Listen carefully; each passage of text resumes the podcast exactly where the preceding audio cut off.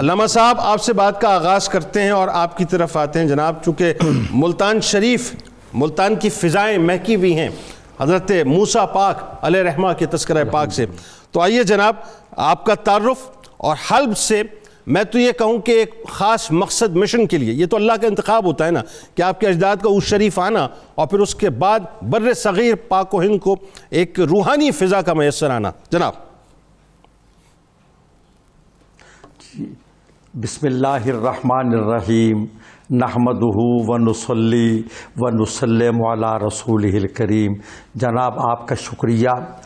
میں اس بارے میں عرض کروں گا کہ حضرت سیدنا ابو الحسن جمال الدین موسیٰ پاک شہید رحمۃ اللہ علیہ بر صغیر میں سلسلہ عالیہ قادریہ کے عظیم المرتبت رہنما، پیشوا اور خانوادہ گیلانیہ کے جد اعلیٰ ہیں۔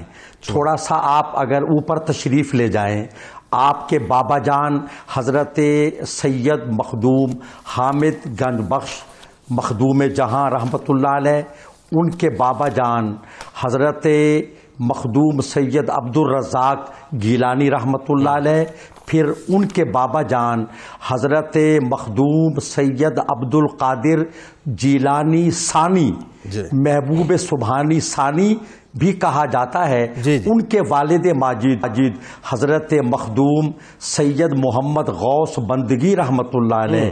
حضرت محمد غوث بندگی رحمۃ اللہ علیہ وہ ہستی ہیں جو حلب سے یہاں تشریف لائے جی جی۔ اور اس شریف کو اپنی روحانی اور تبلیغی سرگرمیوں کا مرکز و محور بنایا۔ اور۔ میرے محترم میں عرض کروں گا کہ حضرت محمد غوث بندگی رحمۃ اللہ علیہ جنوبی ایشیا میں دودمان گیلانیہ کے پیشوا ہیں شیخ الکل ہیں اور سلسلہ عالیہ قادریہ کے سب سے بڑے بزرگ ہیں جنوبی ایشیا میں۔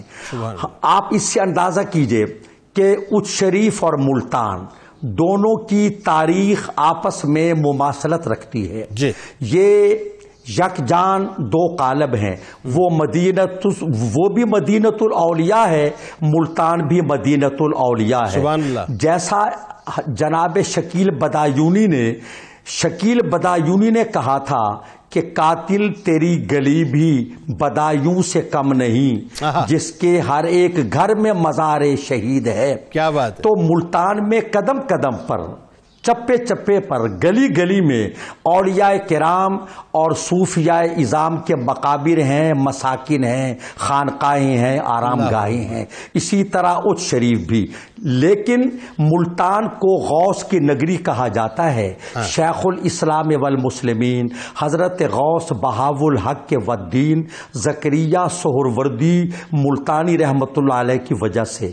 آپ سلسلہ قادریہ کے پیشوا اور سلسلہ عالیہ سہروردیہ کے شیخ اعظم ہیں۔ لیکن ملتان میں سلسلہ عالیہ قادریہ کو جس ہستی نے فروغ بخشا اور اپنے جد اعلیٰ غوث العظم پیران پیر دستگیر سیدنا و مولانا عبد القادر جیلانی الحسن والحسینی رحمت اللہ علیہ کی تعلیمات کو اور آپ کی روحانیت کو جس طرح حضرت موسیٰ پاک شہید علیہ رحمت نے عام کیا۔ اس کی مثال نہیں ملتی۔ ایک بات جس کا آپ نے خود تذکرہ فرمایا آغاز کلام میں کہ ایسی شخصیات بہت کم ہیں جن کا شجرہ نصب اور سلسلہ طریقت ایک ہو۔ آپ وہ ہستی ہیں آپ بابا کی طرف سے سیدنا امام حسن مجتبہ رضی اللہ عنہ کے فرزند ہیں اور والدہ ماجدہ کی طرف سے شہید کربلا سیدنا امام حسین رضی اللہ۔ عنہ کی اولاد ہیں۔ آپ یہ دیکھیے نجیب الطرفین ہیں کریم الابوین ہیں حسنی حسینی سید ہیں حضرت موسیٰ پاک شہید رحمت اللہ علیہ۔